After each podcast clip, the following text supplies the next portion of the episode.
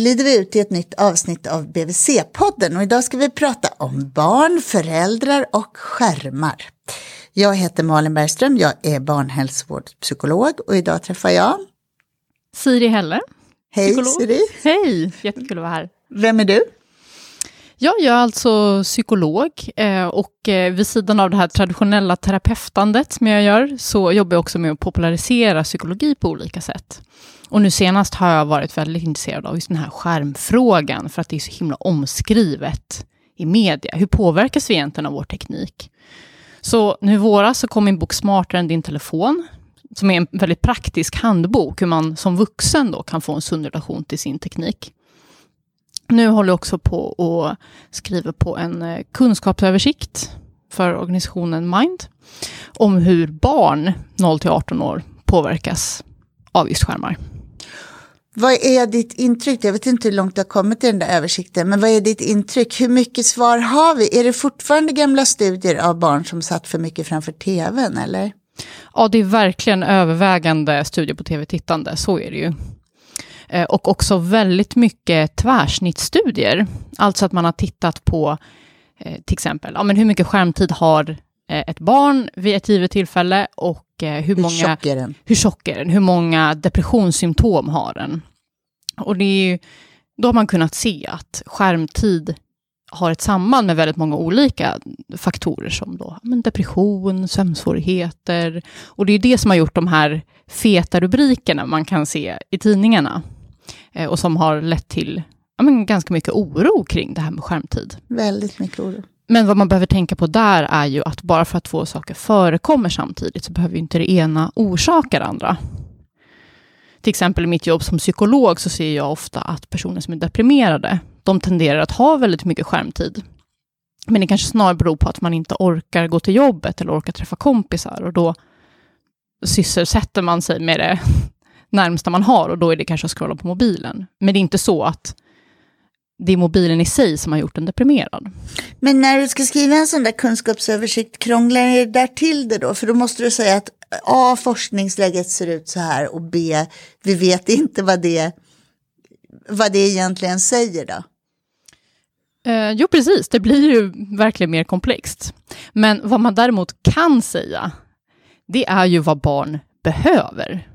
Och det vet vi, det finns ju jättemycket forskning på det här att barn behöver sova, de behöver motion, de behöver få umgås med människor och att man eh, de får träna sig språkutveckling för att man umgås ansikte mot ansikte och leka med händerna och sådär. Det vet man ju att barn behöver.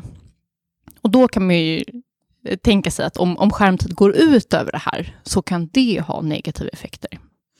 Och va, hur tänker du då, om vi ska liksom väva ihop det faktum av att vi vet att det här är en stor oroshärd. Och jag tycker också att jag har mött att det kan också vara en sån här präktighetsfaktor, att man reglerar det, där. vi har nästan ingen skärmtid alls i vår familj. Det är liksom ett, som en liten biljett för att känna sig nöjd med sitt föräldraskap liksom. Verkligen, verkligen. Jag brukar säga att skärmtid har blivit en fitnessmarkör.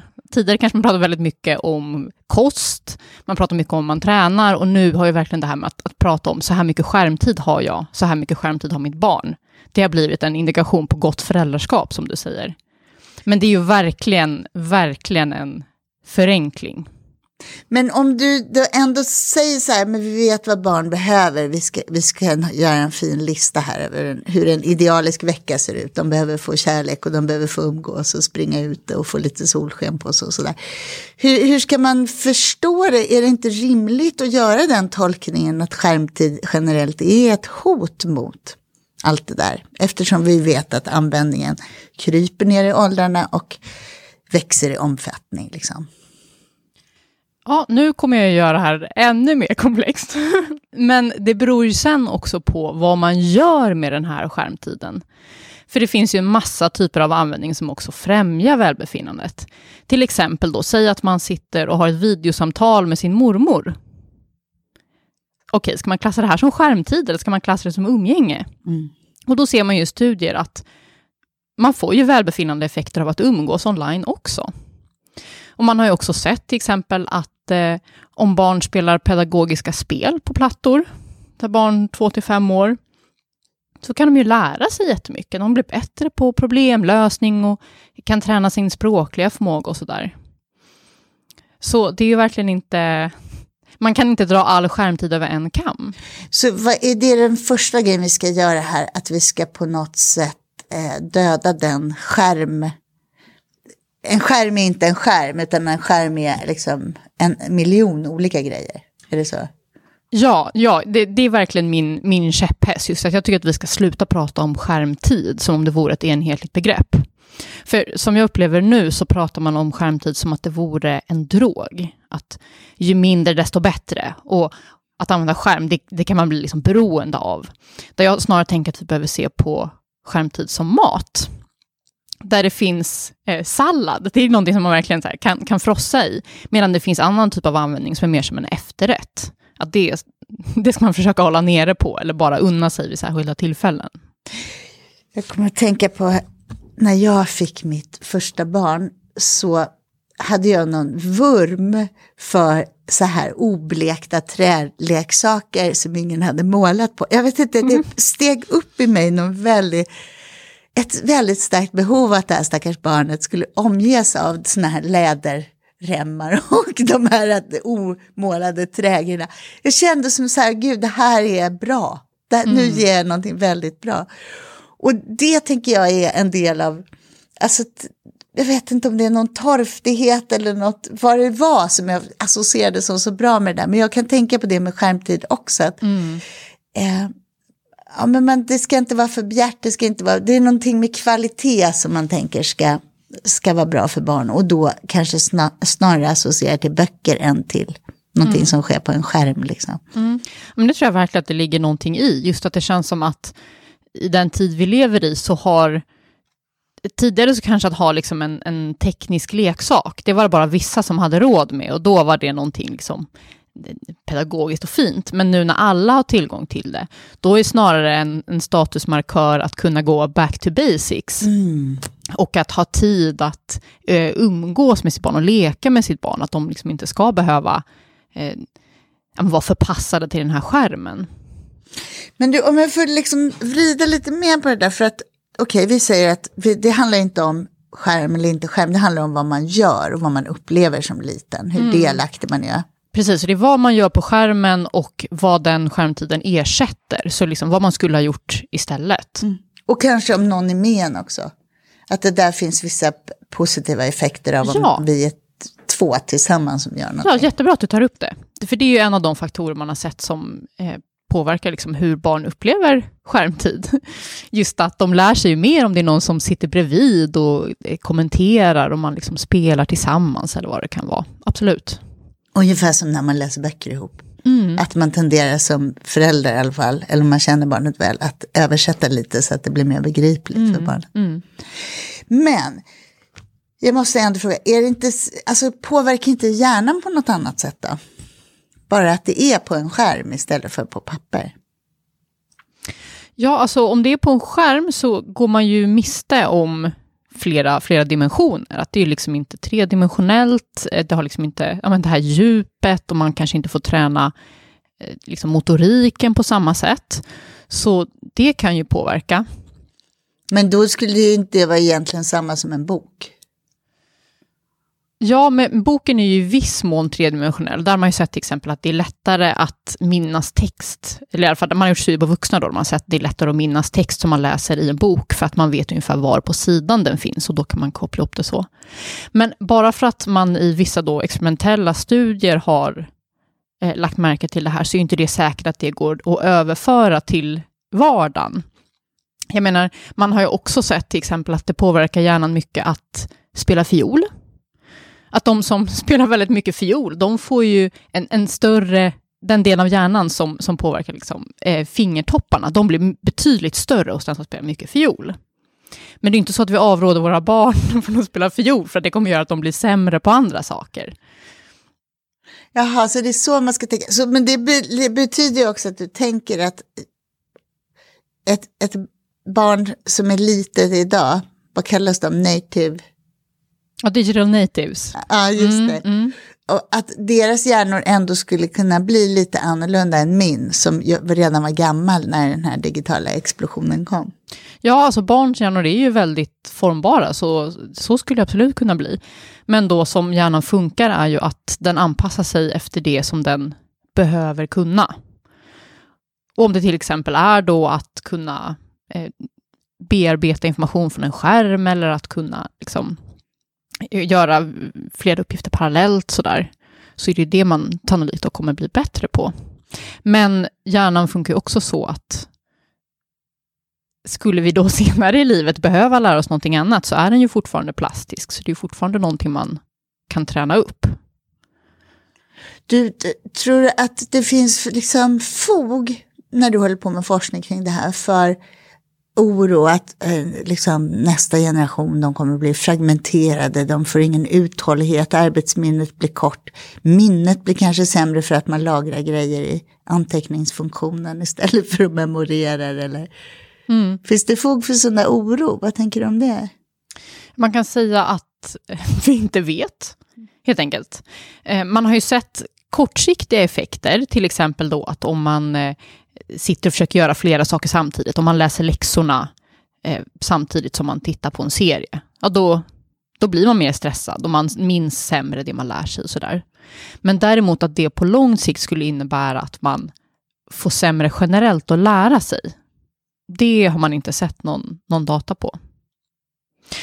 Men jag, jag tänker också att här behöver man verkligen skilja på när det blir ett problemanvändande och när det är ett normalt användande. För jag tänker att det, det, är inte, det är såklart inte bra för ett barns hjärna om man bara blir parkerad framför tvn och sitter åtta timmar om dagen. Herregud, det är klart att ett barn skulle ta skada av det om man inte skulle få träna sig i att interagera socialt eller vara fysiskt aktiv och sådär. Absolut. Men däremot att kolla på tecknad film liksom en kvart om dagen, en halvtimme om dagen, Mm. Hur lång tid, vad går den här gränsen? Siri? Ja, jag önskar att jag kunde svara på det, men det har vi tyvärr inte eh, studier på. Och också just för att det spelar så stor roll vad man gör på skärmen. Så att, ja, man har ju gjort många studier på liksom skärmtid generellt, och då har man kunnat observera att okej, okay, det verkar som att det i viss mån då beror på vad man gör.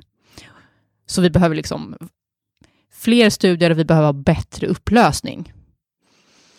Men du, betyder det att om, på den konkreta frågan, som faktiskt, både vet du och jag det, men sen är det också, såg jag nu i någon rapport, att det är den vanligaste frågan föräldrar ställer. Det är hur, hur mycket skärmtid är okej okay mm. för barn i olika åldrar.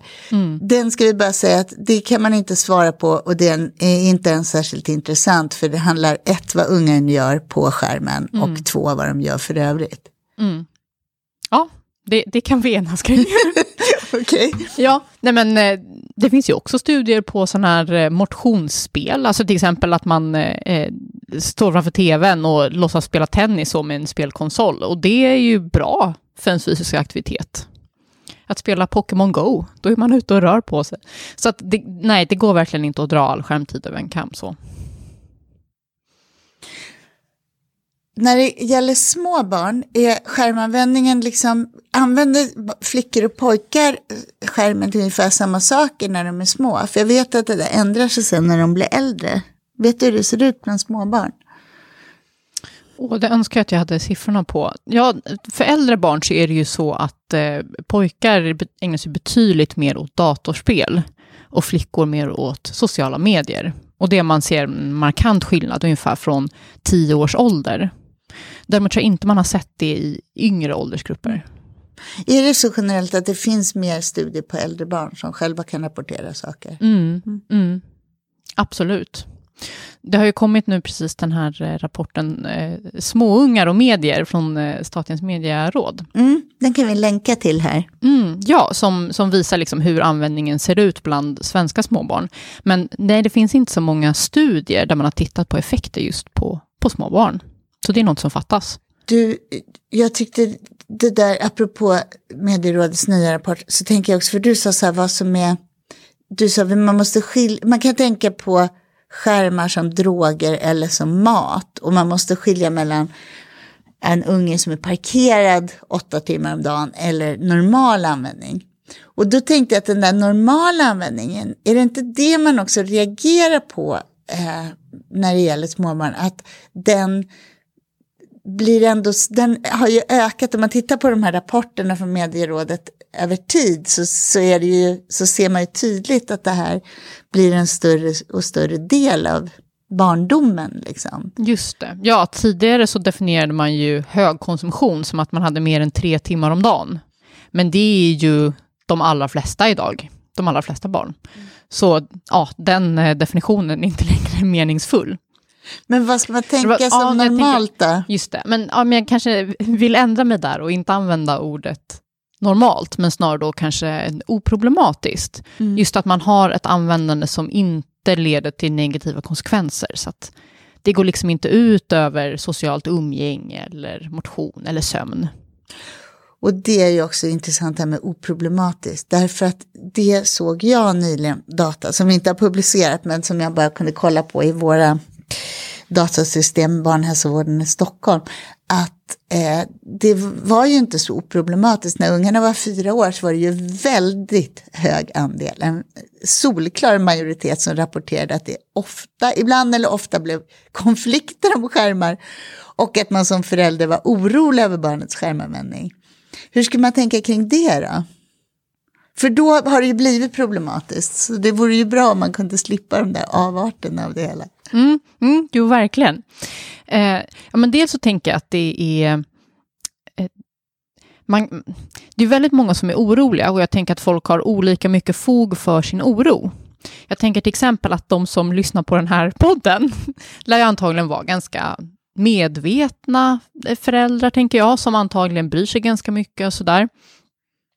Eh, och som kanske redan anstränger sig för att hålla nere på skärmtiden och tänker på det. Eh, och där tänker jag att det finns en risk att det blir, slår över åt andra hållet. Så att man knappt vågar ha någon skärmtid alls för sina barn, för man tänker att men det kommer bli jättefarligt och, och hjärnan kan bli irreversibelt förstörd. Ja. Och där vill jag ju snarare säga, ta det lugnt. Det kommer gå bra. Det är ingen fara. För jag menar, barn mår inte bra av att föräldrarna överbeskyddar heller eller är för oroliga, eller att då till exempel att det kanske blir överdrivet mycket konflikter hemma. Eh, men med det sagt så, så kan det också gå liksom för långt åt andra hållet, så att, eh, att barnet har jättemycket skärmtid och föräldern försöker reglera det, men att det verkligen blir eh, skrik och panik hemma så fort man försöker.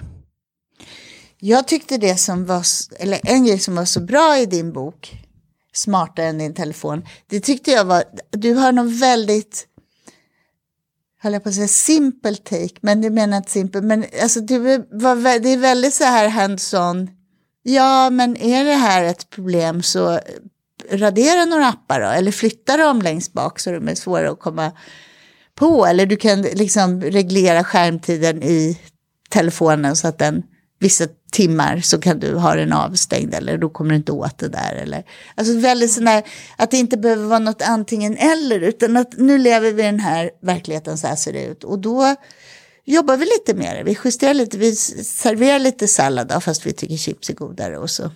Det tyckte jag kändes väldigt Ja, men vad kul att du säger det. Ja, för det är ju verkligen, som psykolog så jobbar man ju med beteendeförändring. Och det finns ju jätte jättemånga olika tekniker och strategier man kan använda sig av om man då upplever att skärmtid är ett problem, antingen för en själv eller för ens barn.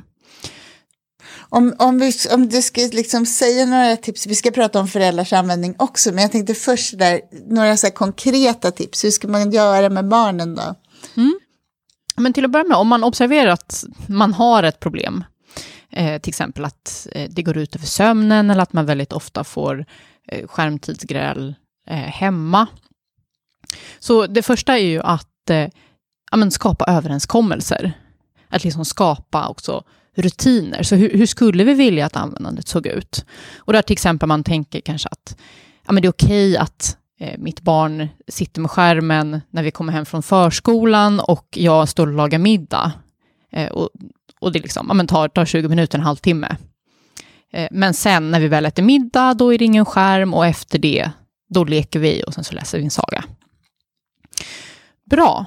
Då, då har man liksom en. Eh, nej men då, då har man liksom en, en rutin att hålla sig till. För ofta så uppstår ju konflikter just när det är oklart. Eller barnet upplever till exempel att eh, här kan jag tjata och ibland när jag tjatar så lyckas det. Eh, och då är det liksom som att, att tjatet eskalerar för varje dag. Medan då om det är tydligt att nej, men när vi sätter oss vid matbordet, då är det ingen skärm. Då, då brukar det bli lättare för barn.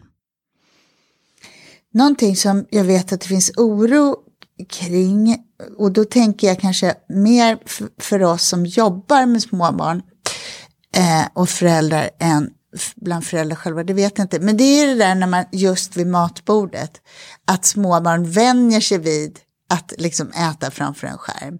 För du vet när man ska börja med Mm, smartportioner, då är det liksom ändå en avledningsgrej liksom. Mm. Just det. Ja, och där kan det vara bra att ja, men, först testa med andra typer av eh, distraktioner. Eh, men har man väl vet, använt sig av eh, skärm och det har blivit en vana och det känns svårt att bryta den vanan, då kan det ju underlätta att man passar på när man byter kontext. Så säg till exempel att man åker iväg eh, över något lov eller sådär och hälsar på mormor och morfar. Då kan man passa på då att så här, nu plockar vi bort skärmen. För att då brukar det vara lättare just att det är lättare att skapa nya rutiner snarare än att plötsligt bryta en gammal så. Så rutiner kring skärmar, det är ditt tips. Ja, det är ett av många tips.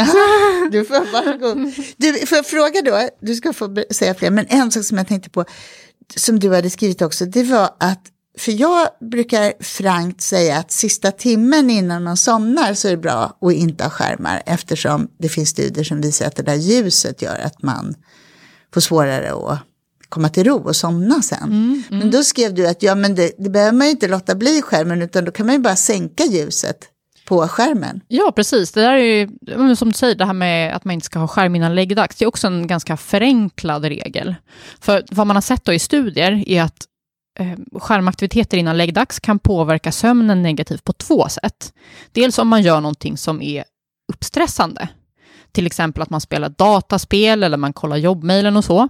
Och man ska ju helst inte göra sådana saker som stressar upp en innan man ska gå och lägga sig. Mm. Och det andra är som du säger, det här ljuset som kan påverka eh, melatoninutsöndringen så att man får svårare att somna. Och där har man sett att om man har skärmen vad är det, 30 cm från ansiktet och inte har då på eh, liksom maximal ljusstyrka så är det ingen fara. Då är inte ljuset tillräckligt starkt för att påverka melatoninproduktionen. Så då, om barn skulle somna med skärmar, då kan man tänka sig att, att lyssna på en saga, det är bara lugnande egentligen. Om man inte ens har bilder liksom. Och ska de titta på något, då ska det vara något som är lugnt och så ska man ha svag ljusstyrka och ganska långt bort liksom. Um, ja, jag har faktiskt inte sett några studier på just små barn och skärmar, så där vet jag inte riktigt hur starkt ljuset behöver vara för att det ska påverka. För det du sa, det är för vuxna. Ja, precis, precis. But, ska, är det något mer tips du vill ge kring barn och skärmar? Nej, jag tänker, eller sen så när barnen blir lite äldre sen så handlar det ju om att i allt högre utsträckning involvera dem i det här, liksom skärmbegränsningar eller de regler man sätter upp. Och just också få förståelse för varför barnen vill sitta framför skärmarna. För det är väldigt lätt att bara säga så här, ja men vi som zombies, vi går bara och tittar ner i våra skärmar, men det är ju för att det händer någonting där.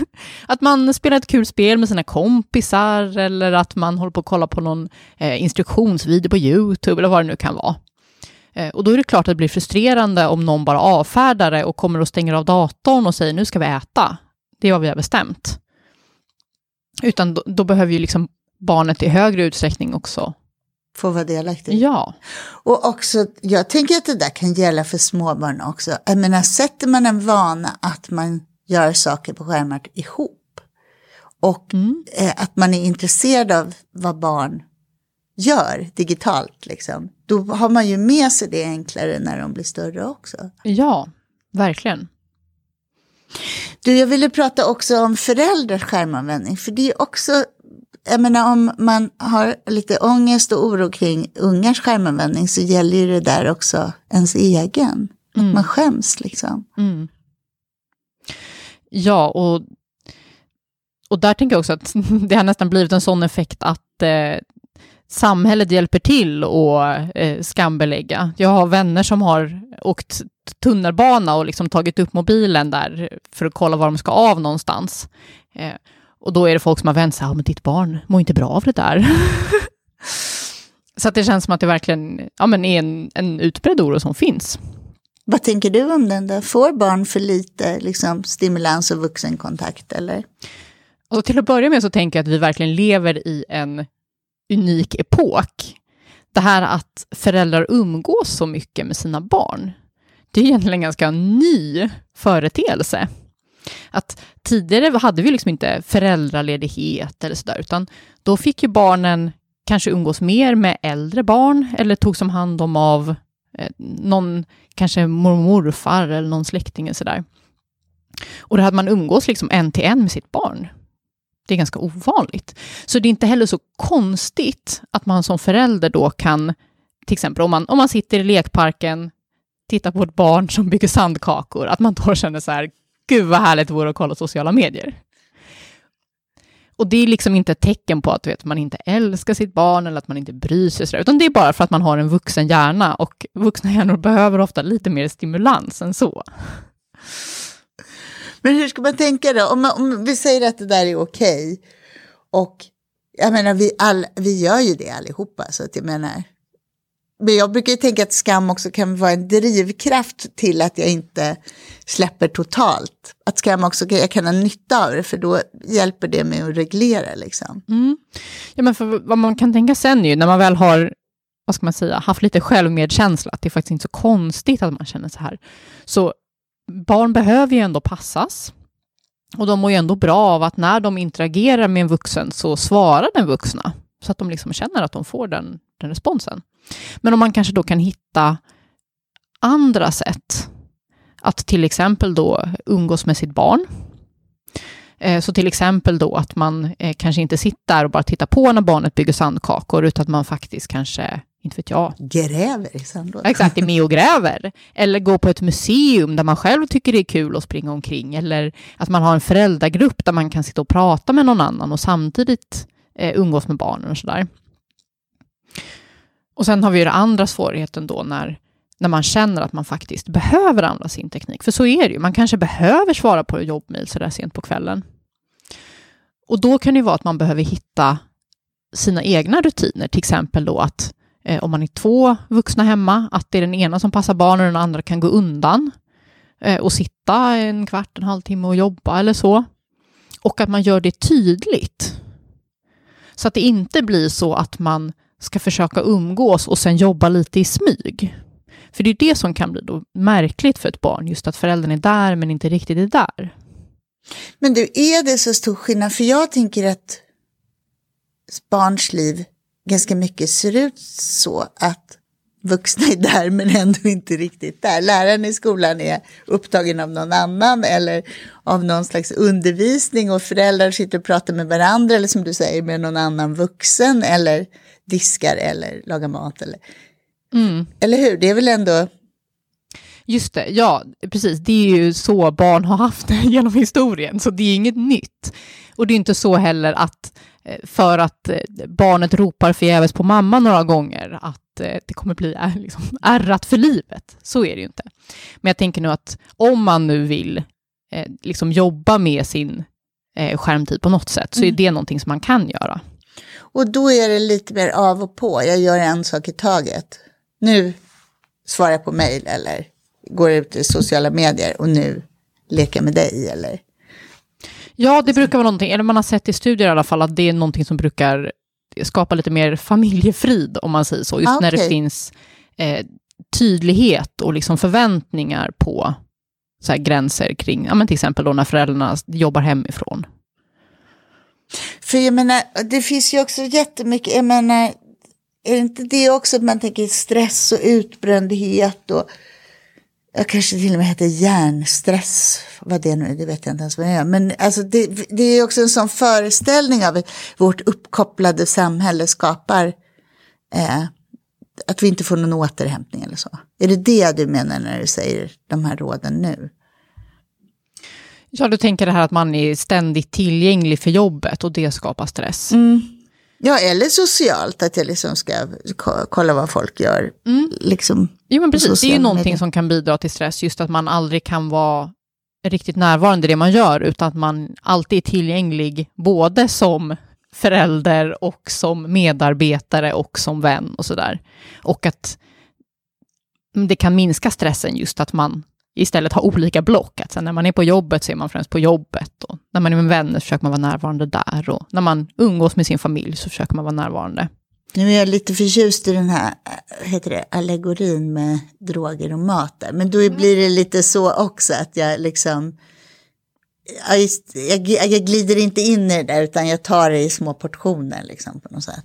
Du, har du fler tips till oss vuxna, till oss vuxna som har småbarn omkring oss eller till oss som jobbar med småbarnsfamiljer. Vad, vad, vad kan vi mer tipsa föräldrar om att tänka på?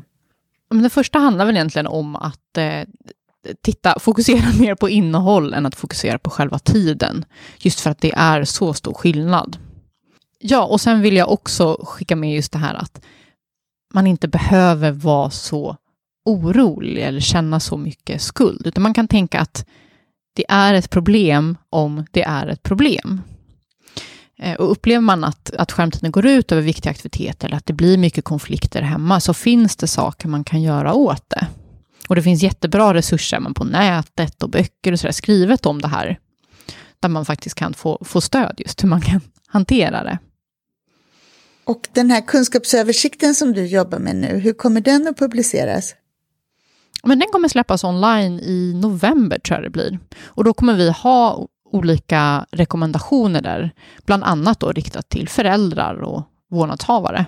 För då tänker jag att när den kommer så kan vi länka det här avsnittet eh, så småningom alltså till den, så att man också kan ta del av den när man har lyssnat på den här podden. Ja, det låter jättebra. Då glider vi ut från det här avsnittet och jag säger varmt tack till dig Siri. Mm, tack så mycket.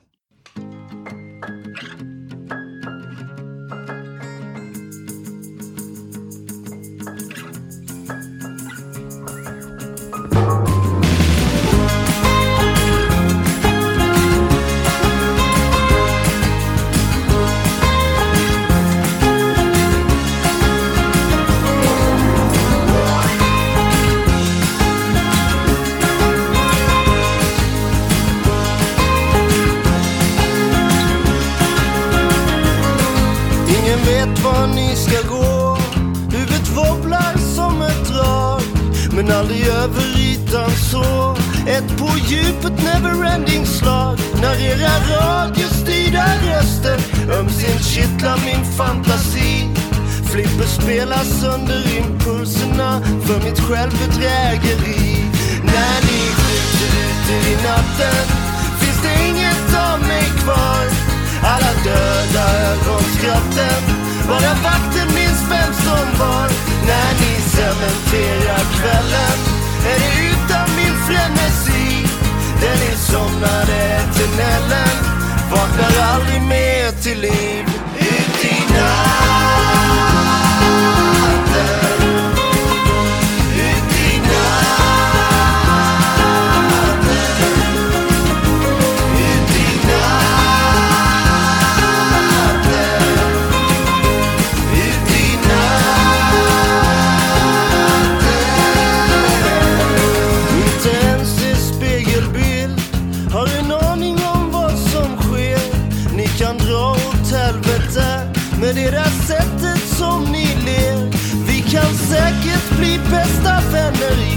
Eternal sunshine of the spotless mind Men inte riktigt när du bara älskar mig Genom rök och vodka lime När ni skjuter ut i natten Finns det inget av mig kvar Alla döda ögonskratten Bara vakten minns vem som var När ni cementerar kvällen Är det utan min frenesi Den insomnade eternellen.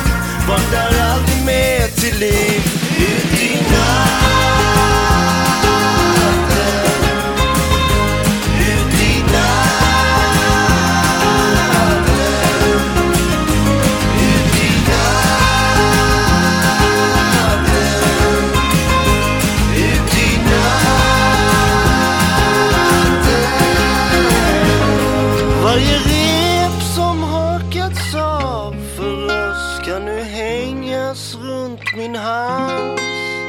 Men jag minns varenda kväll förstås. Och precis ingenting alls. När ni skjuter ut er i natten Finns det inget av mig kvar. Alla döda ögonskratten Bara vatten minns vem som var. När ni cementerar kvällen Är det den insomnade tunneln vaknar aldrig mer till